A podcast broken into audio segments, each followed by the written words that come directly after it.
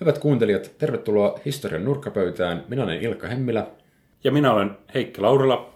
Yleensä aloitamme Historian nurkkapöydän jonkin sortin katkelmalla käsiteltävästä teoksesta. Tällä kertaa poikkeuksellisesti emme tee niin, sillä emme käsittele mitään teosta.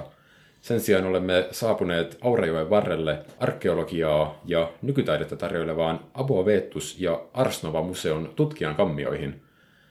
Olemme rakennuksessa, joka on rakennettu 1800-luvulla ja huoneessa, joka on ollut alun perin palvelijain huone, mutta tällä hetkellä meillä on huoneessa seuranamme kasa arkeologisia löytöjä sekä niitä esittelemässä tutkija, arkeologi Ilari Aalto. Tervetuloa.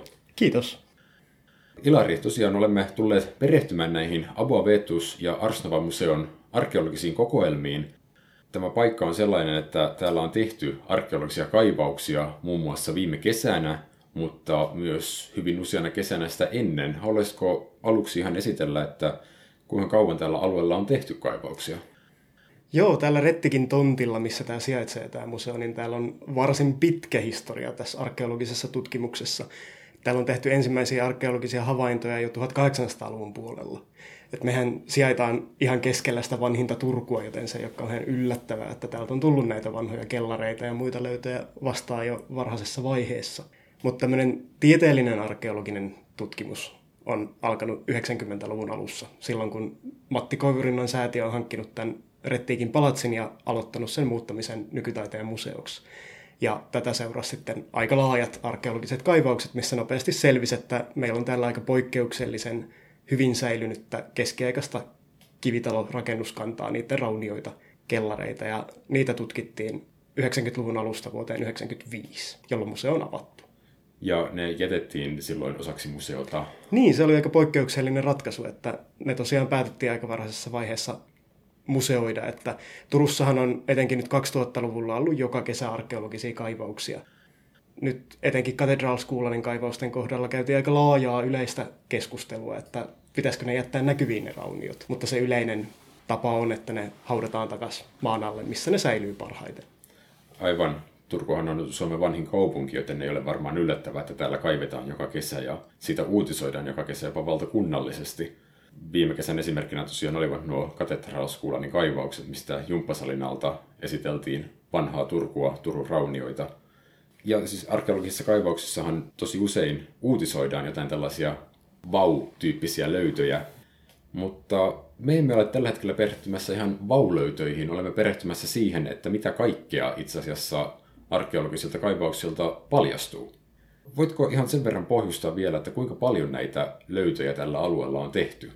Joo, täytyy sanoa noista vaulöydöistä vielä sen verran, että se on vähän nurinkurista, että niitä nimenomaan nostetaan esiin uutisoidissa, koska ne on loppujen lopuksi aika marginaalisia ja jopa merkityksettömiä sen arkeologisen tutkimuksen kannalta. Meitä kiinnostaa ne isot aineistot. Se, mitä täältä on löytynyt, niin tässä 90-luvun, 2000-luvun kaivauksissa meillä on kaiken kaikkiaan noin 40 000 alanumeroa esinelöytöjä täällä museossa. Ja nämä löydöt ajoittuu keskiajalta sieltä varhaisimmasta Turusta 1800-luvulle. Sä olet nostanut tähän meille silmien eteen kaksi laatikollista tota, esinelöytöjä. Tältä kesältä täällä on hiukan luita, lasia, savenkappaleita ja pieniä kauniita sinisiä keramiikan esineitä ja kaikkea muuta vastaavaa. Onko tämä semmoista tyypillistä kaupunkiarkeologista löytöä, mitä tämmöiseltä alueelta voi olettaa löytävänsä? Joo, todellakin. Tämä on sitä ihan arkikamaa, mitä meillä pääasiassa tulee vastaan. Että se, mikä tässä nyt tässä kokoelmassa ehkä poikkeaa siitä normaalista on, että tässä on aika vähän näitä eläinten luita esillä. Että niitä normaalisti tulee kaikkein eniten. Ja nehän on siis ruokajätteenä, ruoka, ruoan tähteinä päätynyt sinne maahan. Ja kun kaupungit on Suomessa historiallisesti ollut aika maaseutumaisia, niin näitä kotieläimiä on ollut paljon ja sitä luujätettä tosiaan löytyy. Täällä on muutama, muutama mielenkiintoinen asia, mihin itse kiinnitin huomiota. Yksi on tämmöinen iso pahvilaatikollinen, jossa on tuommoista vääntynyttä ja mustunutta ja hyvin eh, mielenkiintoisen näköistä lasia. Mainitsit tuossa aiemmin alkukeskusteluissa, että toi on itse asiassa se jäänne Turun palon alueelta. Eli onko tämä hyvin tyypillinen löytö Turusta, että me löydetään isoja kasoja sulanutta lasia? Joo, se on aika hurjaa, että Turun palosta on jo yli 190 vuotta ja silti se näkyy tuolla maan alla tosi voimakkaana se palon aikainen kerrostuma. että siellä, siellä löytyy ihan tuhkaa ja nokea sisältävä palokerros. Sieltä löytyy purkujätettä, mikä on peräisin näistä palossa tuhoutuneista ja sen jälkeen puretuista rakennuksista. Ja sitten sieltä löytyy näitä palossa tuhoutuneita esineitä ja rakennusosia. Tässä on tosiaan ihan tuollaista mutkalle vääntynyttä sulanutta ikkunalasia, mikä kertoo siitä, että palon aikaan on ollut aika lämmin. Minkälaista aikahaarukkaa nämä pöydälle nostetut esineet edustaa, että mikä täällä on, mikä täällä on vanhinta ja mikä täällä on uusinta ja mistä te oikeastaan sitten sen ajatuksen sitten loppujen lopuksi teette? No joo, nämä, väittäisin, että nämä on kohtalaisen samanaikaisia nämä löydöt, mitä täällä on. Että nämä pääasiassa edustaa 1700-1800-lukua. Yksittäinen tämmöinen joku minkä liian rautaputken osa täällä on, mikä luultavasti on 1900-luvun puolelta. Mutta nämä edustaa oikeastaan kahta eri tapahtumaa. Täällä on Turun paloon liittyviä löytöjä ja löytöjä, jotka on päätynyt tämän meidän kesällä tutkiman raunion sisään silloin, kun se on täytetty täyttömaalla. Ja sitten sen lisäksi täällä on löytöjä, jotka on peräisin puutarhamaasta, joka on syntynyt sitten tämän puretun ja maan alle haudatun rakennuksen päälle. Mutta kaikkein vanhimmat löydöt oikeastaan, mitä tänä kesänä kaivaukselta tuli, on keskiaikaisia 1300-1400-luvulle meneviä astianpalasia, jotka on myös sieltä 1800-luvun puutarhamaasta, mikä kertoo siitä, että se on sekoittunut. Sinne on tuotu maata jostain muualta ja sinne on kulkeutunut näitä vanhempia löytöjä. Tässä on kokonainen laatikollinen pienempiä laatikoita, joka on täynnä keraamisia sirpaleita. Se, mitä niistä erottaa, huomaa, että niissä on ollut todella kauniit koristelut, tällaista varsinkin sinertävää ja valkoista koristetta näkyy paljon. Ja se, että mitä me nyt varmaan seuraavaksi pian puhumme, on se, että mitä näille löydöille tehdään, kun ne on kaivettu maasta ja millainen matka niillä on ikään kuin maan alta vaikkapa vitriiniin, ainakin niillä esineillä, mitkä vitriiniin päätyvät. Mutta sitä ennen kiinnostaa, että kun sanoit, että näistä vaulöydöistä, että ne ovat yleensä aika merkityksettömiä, niin pystytäänkö tällaisista pienistä sirpaleista sitten todella tekemään arkeologista tutkimusta? Todellakin pystytään, että taas yksittäin tällaiset pienet sirpaleet ei kerro meille ihan hirveästi. Mutta sitten kun meillä on laajoja kokonaisuuksia, kun meillä on kokonainen arkeologinen kohde, joka on tieteellisesti kaivettu ja dokumentoitu, ja meillä on konteksti tälle aineistolle, me tiedetään mihin ilmiöihin se liittyy, niin sitten me pystytään tekemään aika pitkällekin vietyjä päätelmiä siitä. Että esimerkiksi jos meillä on tämmöinen iso astia-aineisto, niin me voidaan katsoa, että mistä materiaalista ne astiat on valmistettu. Tässä esimerkiksi suurin osa näistä on tällaista fajanssia, mikä, mitä voisi sanoa halvaksi posliiniksi, mikä kertoo ehkä tämän alueen mistä nämä on löytynyt vauraustasosta. Mutta sitten pystytään selvittämään kontakteja, missä nämä on valmistettu nämä astiat, mistä ne on tuotu. Tässä nyt ei näyttäisi silmämääräisesti olevan, mutta tänä kesänä on löytynyt jonkun verran kiinalaista posliinia esimerkiksi 1700-luvulta, mikä on ollut kohtalaisen arvokasta siihen aikaan Euroopassa, tuontitavaraa ja ylellisyystavaraa. Et se kertoo just kontakteista ja se kertoo siitä, että minkälaisia asioita ihmiset on arvostanut siihen aikaan. Mainitsit tuossa aiemmin sen, että vanhoja rakennuksia on yksinkertaisesti täytetty täyttömaalla ja sitten rakennettu uutta päälle eikä ole purettu kaikkia vanhimpia kerroksia. Onko se kovin yleinen prosessi, minkä seurauksena tämä niin kuin kaikkein vanhin rakennuskanta säilyy, että niin kuin laitetaan vaan lisää maata päälle ja sitten unohdetaan se vanha sinne alle? Kyllä, esikoneelliseen aikaan se on ollut kauhean työlästä purkaa kokonaan tällaisia kivitalojen jäänteitä ja se on ollut oikeastaan ihan hyväkin asia, että siellä on niitä vanhempia kellareita alla, koska ne on luonut tukevamman pohjan sitten rakentaa siihen päälle uutta. Turkuhan on hirveän huono paikka rakentaa mitään, kun tämä on tällaisen savipatjan päällä koko kaupunki. Näitä on tällaisilla hirsirakenteilla paalutettu maahan jo näitä kaikkein vanhimpia kivitaloja, mutta silti sen näkee noista raunioista, että kaikki ne on vinksallaan Aurajokea kohti, että ne on painunut historiansa aikana. Näkee myös tästä nimenomaisesta rakennuksesta, jossa ollaan tällä hetkellä. Kyllä, tämä... Tuossa oli halkeamia seinässä, kun tultiin, niin yhtä, viha, yhtä vinossa kuin se kuuluisa Brinkkalan talo, jota suomalaiset katsovat aina joulurauhan julistuksessa, ja joka on keskeltä kahteen eri suuntaan sojottaa. Mutta tosiaan näistä esineistä puhuttiin näistä sirpaleista. Sanotaan siis, että sirpaleet tuovat onnea ilmeisesti myös ainakin arkeologeille – jos näillä pystytään päättelemään niistä ihmisistä, jotka ovat tällä paikalla asuneet, että millaista elämää he ovat viettäneet, millaiset on olleet jopa laajemmat kauppakontaktit, mitä maailmassa on kulkenut, Mutta sivuttiin jo hieman aikaisemmin sitä teemaa, että millaisessa käytössä nämä esineet ovat aikanaan ollut. Sanoit, että pääosa esinelöydöistä, mitä tehdään, on luita. Eli se on ikään kuin jätettä, mitä on löytynyt. Entä nämä muut löydöt, mitä tehdään? Onko se ollut aikanaan käytössä arvotavaraa vai rojuja, mitkä on heitetty menemään ja sattuneet säilymään jossain katuajassa?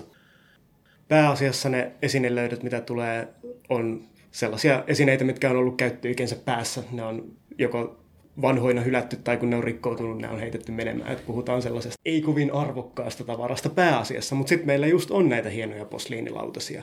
Ja just tämmöiset Turun palon kaltaiset katastrofit on arkeologisesti kiva asia, koska silloin on tuhoutunut kaikki valikoimatta sitä, että mikä on arvokasta ja mikä on vähemmän arvokasta. Että sodat ja tulipalot jättää jälkeensä paljon luotettavamman tämmöisen arkeologisen tietokannan, kun taas se, mitä, miten normaali elämä kulkee. Normaalisti ihmiset on tosi tarkkoja arvoesineistä ja säilöö niitä sukupolvelta toiselle. Kun maasta nousee vaikka lusikka tai eläimen luuranko tai sirpale tai vaikka kokonainen talon rakenne, niin mitä sille tehdään?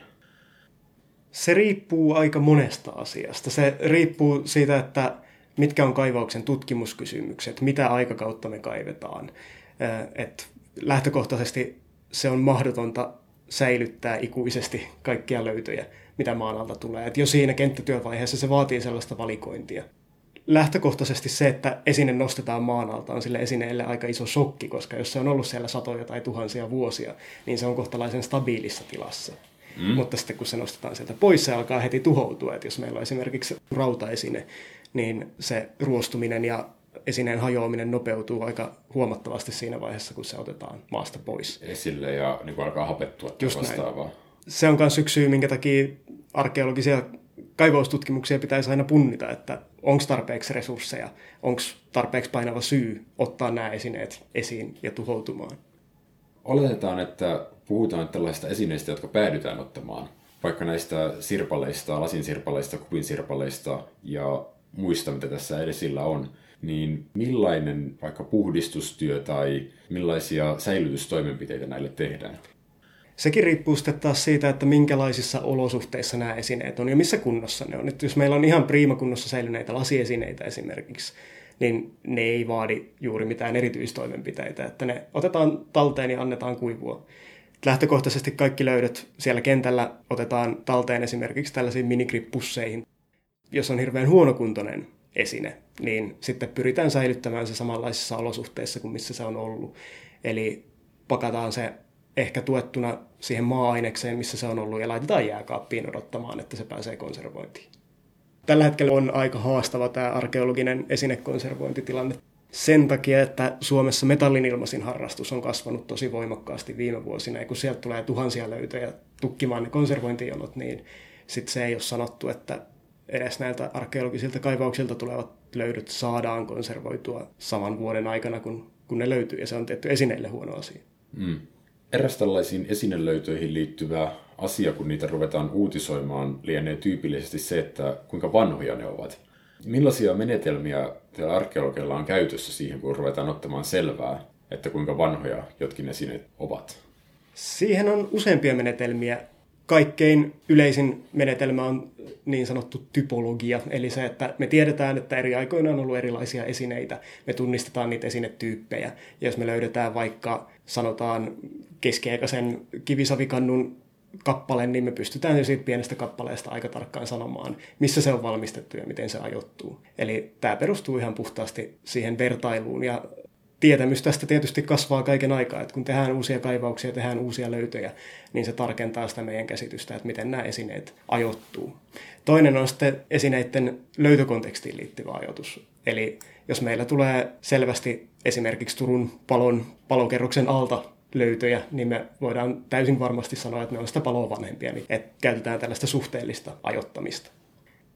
Sitten meillä on myös luonnontieteellisiä ajoitusmenetelmiä. Et esimerkiksi kaikki orgaaninen, kaikki missä on hiiltä, on mahdollista ajoittaa radiohiiliajoituksella, millä parhaimmillaan päästään muutaman vuosikymmenen tarkkuuteen siitä, että milloin tämä eliö on kuollut, mistä tämä hiili on, on peräisin. Mutta se tosiaan toimii vain elollisiin aineisiin, että me ei voida mitenkään esimerkiksi kolikoita lähtee radiohiilellä ajottamaan. Mutta sitten meillä on esimerkiksi keramiikan kanssa toimiva termoluminesenssiajoitus. Kaikessa keramiikassa on kvartsia, joka kerää itseensä energiaa ja sitten kun se lämmitetään tarpeeksi kuumaan lämpötilaan, niin se vapauttaa sen energian valona. Ja mittaamalla sen valon määrää voidaan mitata, että milloin tämä saviesine on viimeksi lämmitetty niin korkeaseen lämpötilaan. Tämä on ehkä niin high-tech-touhua joihinkin mielikuviin verrattuna, ja noista mielikuvista tuli mieleen, luin taannoin arkeologian professori Visa Immusen haastattelun, jossa joko hänen tai toimittajan painotuksesta ihmeteltiin, että arkeologiasta on tullut tarkka tiede, ja tämä oli suora sitaatti muistaakseni otsikosta. Siinä siis esiteltiin, että mukana on paljon luonnontieteeseen nojaavia tutkimusmenetelmiä, ja esimerkiksi ajoituksessa, ja että ne on kaiken aikaa vain tarkentuneet ja tarkentuneet. Mutta mitä mieltä olet, onko arkeologia humanistinen vai luonnontieteellinen tiede, ja onko tällaisessa vastakkainasettelussa edes järkeä? No se on ikävä kuulla, jos arkeologia on joskus ollut epätarkka tiede.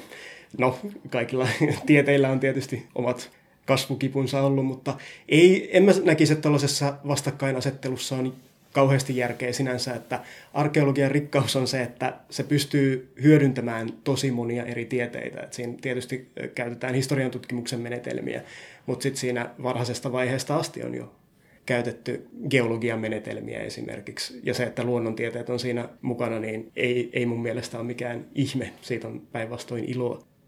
Oikeastaan kaikkein kiinnostavin asia tällä hetkellä arkeologian ja luonnontieteiden liitossa on paleogeneettinen tutkimus, muinaisperimän tutkimus, mikä 2000-luvulla on ottanut hirveän isoja askeleita eteenpäin.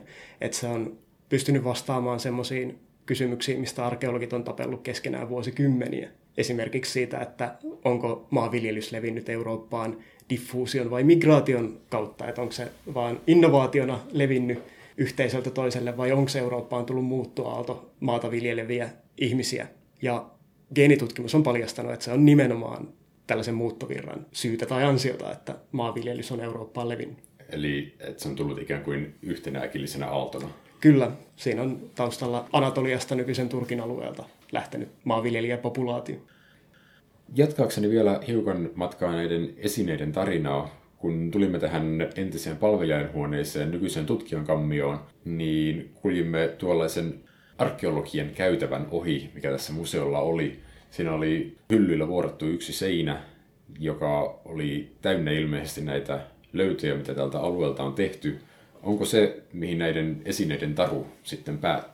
Niin, no esineiden taruhan ei suinkaan varmaan pääty museokokoelmiin, että tämä on vain yksi osa niiden elämän varrella, kunnes ne taas jossakin vaiheessa varmaan arkeologisoituvat, kun tällaiset museoinstituutiot romahtavat, että kyllähän tämä on tällaista valheellista pysyvyyttä. Kauhean yllättävän niin kuin, yllättäviä niin kuin näkökulmia. No 500 vuoden päästä joku tutkii sitä, että millainen tila on ollut 1900-luvun loppupuolen 2000-luvun alun museotila. Nimenomaan, että arkeologina täytyy ajatella tällaisia vähän pidempiä aikaperspektiivejä. Kyllä, ja klassisesti kun se löytää hyllyllisen tavaraa, niin ne ei tiedä mitä se on, niin ne todennäköisesti veikkaa, että ne on jotain uskonnollisia esineitä. Luultavasti. Joku sirpaleita palvonut kultti. Niin, siis tuossahan tuli aika piikikäs viittaus siihen, että kun noita arkeologisia esineitä on vuosien, vuosikymmenten, vuosisatojen saatossa löydetty, niin että pystytäänkö niistä vanhoista esineistä oikeasti päättelemään, että mitä ne on ollut. Aika monesta on just kuultu, että ne on jotain hedelmällisyyden tai viljavuuden symboleita, mutta niin, pystytäänkö näistä esineistä sitten niin kuin oikeasti varmasti päättelemään, että missä käyttöyhteydessä ne ovat olleet ja mitä ne ovat merkinneet käyttäjälleen? Arkeologiassa pätee semmoinen kaunis ajatus, että arkeologia ei, ei etsi totuutta siitä, miten asiat on joskus olleet, vaan pyrkii esittelemään tai esittämään perusteltuja tulkintoja. Semmoinen lopullisen totuuden saavuttaminen nyt on jokseenkin mahdotonta, mutta kyllä me pystytään eri tavalla perustellen esittämään tulkintoja menneisyydestä. Ja toki semmoiset nykyyhteisöjä sekä ajallisesti että kulttuurisesti lähellä olevat ilmiöt on semmoisia, mistä me pystytään varmemmin tekemään tulkintoja. Mutta mitä kauemmas ajassa mennään, mitä vieraampiin kulttuureihin mennään, niin sitä varovaisempi niiden tulkintojen kanssa täytyy olla. Et loppujen lopuksi meidän on hyvin vaikea sanoa, että mitä esimerkiksi ensimmäisten Suomen alueelle 11 000 vuotta sitten tulleiden metsästäjäkeräilijöiden päässä liikku. Et meillä on näistä ihmisistä jäljellä ainoastaan joitakin kiviesineitä. on olemassa joku Andrean verkko. Ja... No se kaikkein merkittävimpänä löytönä nimenomaan, mutta mitä se kertoo sen verkon valmistaneen sitä käyttäneen ihmisen ajatusmaailmasta? Todennäköisesti se, että metsästys on ollut tärkeä juttu, mutta se, että miten sitten on vietetty vapaa-aikaa tai oltu sosiaalisissa kontakteissa, on aika huomattavasti hankalampaa arvailla varmaan. Just näin se menee, että sellaisia ulkoisia piirteitä, niin kuin esimerkiksi just kaupankäyntiä, taloutta, verkostoja pystytään aika hyvinkin arkeologisesti tutkimaan, mutta sitten taas sellaisia abstraktimpia ilmiöitä, niin kuin miten yhteiskunta on järjestetty, mihin on uskottu, miten ylipäätään on ajateltu, niin siitä on vaikeampi saada kiinni. Tai se, mitä kieltä on puhuttu, se, siihen arkeologit ei pysty ottamaan kantaa esihistoriallisella ajalla. Se on ihan hauska ajatus, että menneisyys on todella vieras maa, että voi ajatella, että ne menneisyyden Suomessa asuneet ihmiset on olleet ikään kuin meille vieraskulttuuri. Eli vaikka arkeologia näyttäytyy uutisotsikoissa aika usein tällaisina vau-esineiden tarinoina, niin se, että mikä niiden esineiden kaari on ja että mitä niistä oikeasti saadaan selville, on aika paljon monitahoisempi asia.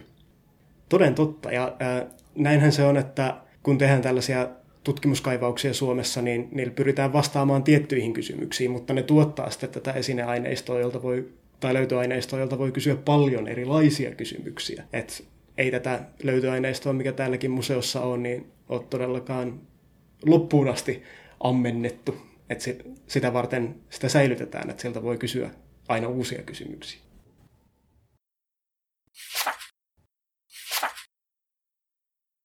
Tästä pääsemmekin luontevasti seuraavaan puheenaiheeseen, eli arkeologisten esineiden ja tiedon esittämiseen ja jakamiseen – itsekin kun on ollut museossa joskus töissä, niin on huomannut, että itse asiassa aika isossa roolissa museotyössä on se, että, ja näyttelyrakentamisessa on se, että, että, että millä perusteella mikäkin esine valitaan esille, mikä siitä tekee esittämisen arvoisen.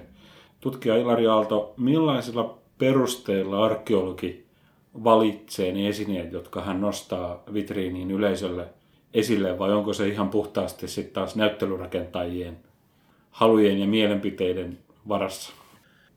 No meillä museolla, museon amanuenssit pääasiassa tekee ne ratkaisut lopulta, että mitä esineitä nostetaan esille, mutta näinhän se on, että sellainen perussilppu, mitä meilläkin tässä nyt on meidän nenän alla, niin se harvemmin päätyy sinne näyttelyyn taas, mikä on se yleisin aineisto, mitä löytyy. Et se, mitä näyttelyissä nostetaan enemmän esiin, on sellaiset ehkä yksittäiset esineet, jotka kuitenkin avaa laajempia näkökulmia. Ja näyttelyissä nyt yleensä pyritään sellaiseen temaattiseen esittämiseen myös, että mietitään, että mitkä tukee sitä kokonaisuutta. Mutta kyllä ne on sitten taas just ne mediankin nost- esiin nostamat vaulöydöt, jotka yleensä helpommin päätyy sinne vitriiniin kuin sitten tämmöinen normaali arkeologinen aines. Mutta ei sen tarvitsisi välttämättä olla silläkään tavalla. Että kyllä siinäkin on oma näyttelyllinen arvonsa, että nostetaan esiin niitä massa-aineistoja. Ja täällä Abovetusarstamassakin niin toisinaan on ihan sitä perussälää niin sanotusti esillä. Että tällä hetkellä meillä on pysyvä luutarha-niminen näyttely, missä esitellään näitä eläinten luita, mitä tosiaan on kaikissa kaivauksissa löytynyt kaikkein eniten. Ja siellä on toki nostettu näitä ihan eläinyksilöitä, siellä on pari kissan luurankoa koottuna esimerkiksi, mutta sitten siellä on ihan vaan sitä luumassaa esillä eri eläinyksilöiden kappaleita sekoittuneena isoksi aineistoksi. Toisaalta se on ihan hyvä, että tätä suurta massaa on esillä, koska helposti voi ajatella, että tämä uutisointi kaikista aarelöydöistä, niin se saattaa vääristää ihmisten käsitystä siitä, että mistä arkeologiassa oikeastaan on kyse. Ehdottomasti mä oon tuosta ilmiöstä jopa vähän huolissani, että monet ihmiset käsittää, että arkeologia on sellaista aarteiden metsästämistä. Ja mä oon kuullut semmoisiakin näkökantoja, että arkeologia on pidetty tosi triviaalina tieteenä sen takia, että siellä ne vaan etsii niitä aarteita, mistä ei ole ollenkaan kysymys arkeologiassa. Vaan meitä just kiinnostaa ne laajat ilmiöt ja oikeasti sen menneisyyden ymmärtäminen sen sijaan, että meitä kiinnostaisi yksittäiset bling-bling-esineet. Niin, puhuit tuossa jo siitä teemasta, että mitä asioita otetaan huomioon, kun rakennetaan arkeologista näyttelyä, vaikka itse, siis ilme, mitä ilmeisimmin pääsen mukaan siihen vaiheeseen, niin olisiko jotain asioita, mitä toivoisit, että siinä otettaisiin huomioon? Siellähän on tällaisia niin kuin temaattisia asioita, mitä pitää pohtia, kuten sanoit, mutta että mitä aineistoa esimerkiksi olisi mielestäsi hieno esitellä? No, täytyy onneksi sanoa, että ihan kiitettävästi täällä arkeologiakin konsultoidaan arkeologisia näyttelyitä rakentaessa, mutta mm, mä haluaisin nostaa esiin semmoisia ilmiöitä ja aineistoja, jotka on aika vaikeita ehkä nostaa esiin, nimittäin just näitä isoja kokonaisuuksia. Et kun meiltä aina kysytään, että kaivauksilla yleisö kysyy, että mitä te olette löytänyt, että löytyykö kultaa, niin se on aika vaikea lähteä avaamaan sitä, että itse asiassa meitä kiinnostaa paljon enemmän nämä tällaiset palokerrokset ja eri aikaiset kerrostumat, rakenteet, kujakiveykset, jätekuopat, tämmöiset ilmiöt, jotka paljastaa aika paljon enemmän jonkun aikakauden todellisuudesta kuin mikään yksittäinen esinelöytö. Mm, taisin lukea tältä kesältä kaivauksilta jonkun kollegasi kommentin, että hänen äh, huippuhetki jollain kaivauksella oli ollut se, kun löytyi joku käymälän paikka, mikä kuulostaa näin kontekstista irrotettuna melko mielenkiintoista, mutta oletaan, että sieltä sitten on löytynyt niin kuin aineistoa aika rutkasti. Joo, siis erilaiset tunkiot ja latriinit, eli, eli just käymäläkuopat, niin nehän on niitä oikeita arkeologisia aarteita koska niissä meillä on hyvin kerrostuneena yleensä selkeästi ajoitettava kokonaisuus, ja näihin käymäläkuoppiin, latriineihin, sinne on päätynyt kaikki jätteet, ja voisi sanoa, että jätteet ei valehtele, että ne aika suoranviivaisesti heijastelee sitä ympäristöä, mistä ne on sinne päätynyt. Ja just tämmöiset käymäläkuopat, niin niistähän pystytään sitten tutkimaan myös ruokavaliota ja sisäloisia ja tällaisia kiinnostavia asioita, mihin muuten on aika vaikea päästä käsiksi. Mm, jätteet ei valehtele, sitä voi miettiä itse kukin, kun käy seuraavan kerran jätekatoksella, että mitä sinne viekään mennessään. Mutta Larry Aalto, museot ovat vain yksi siivu työstäsi arkeologina. Pidät myös blogia Mullan alta ja olet kirjoittanut tietokirjoja arkeologiasta. Ja kun nyt tässä ollaan puhuttu suuren yleisön suhteesta arkeologiaan, niin miten pidetään onnistuneesti tällaista mahdollisesti etäiseltä tai vähän mystiseltäkin vaikuttavaa tällaista Indiana Jones mielikuvilla varustettua asiaa kuin arkeologia niin ihmisten mielissä? No ehkä siinä on etuna just se, mitä nostit esiin, tämä Indiana Jones-ajattelu ja tietynlainen salaperäisyys ja ajatus aarteen metsästyksestä, mikä kiehtoo ihmisiä. Ja siis huomaahan sen, että joka kesä, kun muuten on uutiskuivuutta, niin arkeologia-uutiset on se, mikä sen pelastaa. Että kyllä eri mediat mielellään nostaa näitä kaivauksia ja nimenomaan niitä löytöjä sieltä esiin. Et itse asiassa Suomen Kuvalehden kyselytutkimuksessa arkeologia oli tänä vuonna ränkätty aika korkealle Suomen arvostetuimpien ammattien joukossa. Et selvästi nyt 2000-luvulla arkeologiassa on tehty jotain oikein, kun se sijoitus on noussut tosi voimakkaasti. Et, musta tuntuu, että ihmisiä tällä hetkellä ylipäätään kiinnostaa menneisyys aika paljon. Ihmisiä kiinnostaa sukututkimus, ihmisiä kiinnostaa esimerkiksi kansan uskoon Suomessa – selvästi noussut mielenkiinnon aiheeksi 2000-luvulla. Ja tämä jonkinlainen omien juurien etsiminen, niin se kyllä kytkeytyy arkeologiaan. Et mä näkisin, että arkeologian pitämisessä pinnalla, pitämisessä suuren yleisön tietoudessa ei ole mitään haastetta tällä hetkellä, koska se mielenkiinto on olemassa. Mutta se onkin sitä tärkeämpää, että miten se esitetään ja se, että tarjotaan oikeaa tietoa, koska tällä hetkellä netissä jyllää kaiken näköiset huuhaa-teoriat Suomen muinaiskuninkaista ja muista, että ne nostaa jatkuvasti päätään. Itse asiassa, jos tästä jatkaa, niin mun mielestä se kesällä käyty keskustelu Cathedral Schoolilla niin löydöistä osoitti aika hyvin sen, että miten Turussa suhtaudutaan positiivisesti kaupunkiarkeologiaan ja siihen, että meillä, meillä kaivetaan kuoppia milloin minnekin, mutta tavallaan aina välillä tuntuu siltä, että niin kuin arkeologit saa aina sen synnin päästä, että he eivät ole läheskään yhtä suuri haitta kuin esimerkiksi joku muu työmaa. Joo, se on ihan totta. Että, ja ylipäätään tuo arkeologien päälle syljeskeli on vähentynyt kyllä huomattavasti, että 90-luvulla, jolloin en itse kyllä vielä ollut alalla, niin se meininki on ollut ihan toisenlaista. Että kyllä nykyään ihmiset tulee paljon kiinnostuneemmin kaupunkikaivauksilla juttelemaan sen sijaan, että heti tultaisiin syyttelemään, että tätä veronmaksajien rahoilla mutta kun asia kiinnostaa, niin se on varmaan helpompi hahmottaa, että mitä hyötyä sillä yksittäiselläkin kaivauksella tai mitä yhteys sillä voi olla omaan elämään. Joo, se on ehkä se paras asia, mikä yleisön kanssa kohtaamisessa voi tulla, että tuottaa oikeasti oivalluksia. Ja just saa ihmiset tajuamaan sen, että se, mitä me kaivetaan maan alta, ei ole mitenkään oma irrallinen asiansa, vaan se, se liittyy johonkin joskus olemassa olleeseen todellisuuteen, missä on itse asiassa aika paljon samaa kuin mitä meidän elämässä tällä hetkellä on. Jatketaan tästä kaupunkiarkeologiasta. Mun on siis tullut aika hyvin selväksi se, että Turku on suomalaisen kaupunkiarkeologian mekka.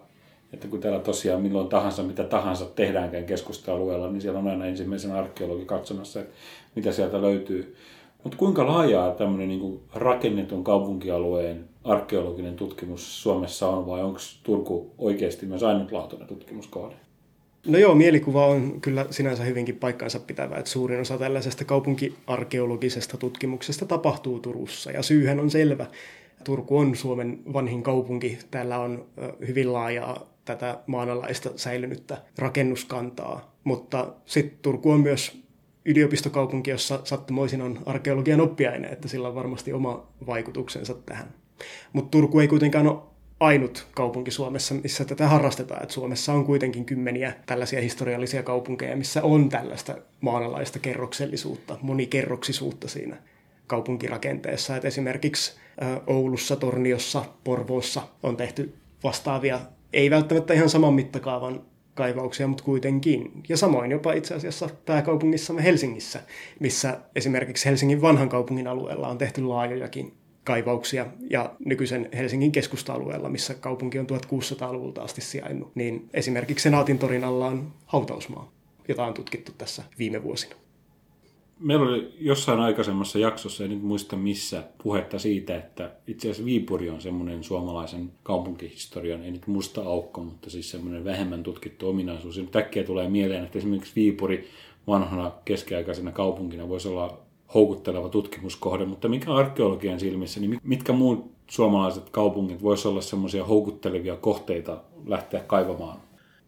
No Viipurissahan itse asiassa on tehty aika paljon kaupunkiarkeologista tutkimusta nyt viime aikoina ihan venäläisten arkeologien toimesta ja se omalta osaltaan kiinnostavasti täydentää sitä käsitystä, mitä meillä on muista suomalaisista vanhoista kaupungeista.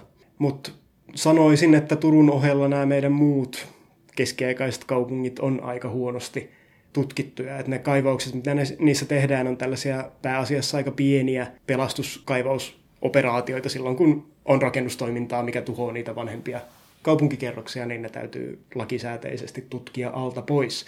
Mutta silloin kun kyse on viemärikaivannosta esimerkiksi, niin siinä ei yleensä saada kauhean laajaa näkökulmaa siihen, mitä siellä maan alla on. Että just Rauma, Naantali, Porvoo on semmoisia, missä saisi tällaista tutkimusta tehdä paljon laajemminkin. Mm. Nyt kun tässä on puhuttu näistä eri tutkimuspaikoista ja mainitsit muun muassa nämä pelastuskaivaukset, joita aina tehdään, kun johonkin tulee joku rakennustyömaa ja siihen on pakko ikään kuin reagoida, niin se nostattaa tämän kysymyksen, että Suomihan olisi täynnä potentiaalisia kaivauspaikkoja. Miten se valikoituu, että missä näitä kaivauksia ruvetaan tekemään? Tätähän meiltä usein kysytään, että miten te päätätte, että missä te kaivatte. Kun nostit nämä pelastuskaivaukset esiin, niin ne on se pääasiallinen tapa, miten Suomessa arkeologista tutkimusta tehdään. että ihan niin kuin leijonan osa kaivauksista on näitä lakisääteisiä pelastuskaivauksia. Et hyvä niin, koska jos tällaista lakia ei olisi, niin silloin nämä kohteet tuhoutuisi tutkimatta. Ja nämä pelastuskaivaukset on myös se, mikä pääasiassa pitää arkeologit leivän syrjässä kiinni. Et nämä tutkimuskaivaukset, niin ne on tosi marginaalisia. Et sinänsä se, mitä täällä Abuovetus Arsnovalla on tehty, niin se on, se on aika poikkeuksellista ja harvinaista. Ei näitä tutkimuksellisista syistä tehtäviä kaivauksia kauheasti Suomessa ole, mikä on harmi. Jos nyt oikein ymmärsin, niin tämä Abu Avetus, Suomen niin ainoa arkeologinen museo, joka niin kuin pääasiallisesti toimii siinä tarkoituksessa, niin on syntynyt nimenomaan ikään kuin pelastuskaivauksen yhteydessä, että on löydetty tällainen, kun on lähdetty tekemään jotain ihan muuta ja sitten päätetty liittää se osaksi sitä ihan muuta Joo, ihan totta. Että sillä tavalla vähän jopa nurinkurinen historiahan tässä on taustalla, mutta lopputulos on tämä ja hyvä niin. Lopputulokseen olkaamme erittäin tyytyväisiä. Mutta siihen liittyen tulee mieleen tällainen kysymys. Aiempi arkeologiaa käsitellyt jaksomme käsitteli Ristimäkeä, Suomen vanhinta kirkonpaikkaa, tai korjaan Suomen vanhinta tällä hetkellä tunnettua kirkonpaikkaa. Se sijaitsee kanssa Turun kaupungin lähellä, ihan Turun kehäntien sisällä, mutta silti nykyisin sitä voisi ihan luonnehtia maaseuduksi. Kumpi on Suomessa yleisempää, kaupunkiarkeologia vai kaivaukset muissa ympäristöissä?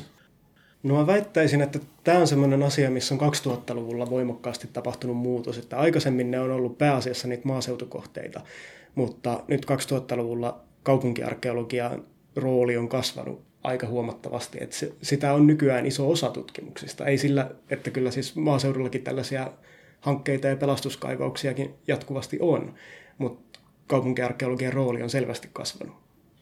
Voiko siinä nähdä yhteyttä siihen, että tämä, tämmöiset pelastuskaivaukset on jotenkin määräävässä asemassa? Siinä on varmasti yhteys siihen. Toisaalta siinä on myös yhteys siihen, että kaupunkeja on arkeologian sisällä alettu eri tavalla arvottaa ja arvostaa muinaisjäännöksinä. Että määritelmä, että mikä on muinaismuistolain tarkoittava muinaisjäännös, niin se ei välttämättä ole, ole aina ollut ihan selvää. Että muinaismuistolakihan ei anna mitään ajallista rajaa siihen, että kuinka vanha muinaisjäännöksen pitää olla, että se vaatii tällaisia pelastuskaivauksia. Kaupunkiarkeologian yleistymisessä saattaa olla myös yhtymäkohta siihen, että miten ihmiset kokevat arkeologian läheisemmäksi kuin aikaisemmin. Ihan totta, se toimii kyllä kumpaankin suuntaan, että varmasti se, että kun arkeologia on siinä jatkuvasti nähtävillä ja läsnä arjessa, niin kuin Turussa vaikka kauppatorin kaivauksilla, missä ihmiset päivittäin on voinut päästä seuraamaan sitä arkeologian työtä, niin se, se myös tekee sen konkreettisemmaksi, että se ei ole vain jotain kaukana Etelä-Amerikassa tapahtuvaa seikkailututkimusta, vaan se on jotain ihan todellista työtä, mitä todelliset ihmiset tekee täällä satoi tai paistoi. Ihan lopuksi, kun arkeologia kerran on tällaista tiedettä, joka näkyy kesällä tuolla kaduilla ja muissa paikoissa, kun niitä kaivauksia tehdään, niin mitä arkeologin talveen kuuluu? Eli mitä teet seuraavaksi? Hyvä kysymys. Siis, äh, Tämä on myös semmoinen mielikuva, mikä monilla ihmisillä on, että arkeologia on vaan sitä kaivamista kesällä, mutta se on itse asiassa aika pieni osa tätä työtä, vaikka se on se näkyvin osa. Et suurin osa äh, arkeologiasta on sitten erinäköisiä paperitöitä ja just sitä äh, kesällä kerätyn aineiston läpikäymistä, eli löytöjen putsaamista, luettelointia, karttojen puhtaaksi piirtämistä, kaivausraportin kirjoittamista, tulosten julkaisemista. Kova työ alkaa oikeastaan sen jälkeen, kun kaivaus on ohi ja kuoppa on peitetty. Ja nyt tällä hetkellä siis todella kirjoitan tätä viime kesän kaivausraporttia. Ja se on mun mielestä aika palkitsevaa työtä, koska siinä saa vedettyä yhteen sen kaiken, mitä kesän aikana on löydetty, mitä, mitä silloin on havaittu. Pystyy viemään pidemmälle niitä tulkintoja, mitkä on siinä kentällä jo syntynyt, koska sitten kun näkee sen aineiston kokonaisuudessa, niin auttaa avaamaan ihan uudella tavalla sitä, että mistä tässä oikeastaan on kyse.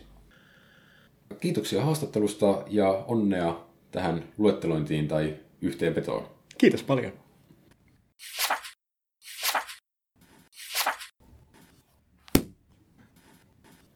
Uusien paikkoihin tutustuminen on aina hirvittävän hauskaa ja kiinnostavaa, joten me yritämme jatkaa näitä ekskursioita myös tulevaisuudessa. Palaamme siis asiaan ensi kerrallakin reissun päällä. Kuulemiin.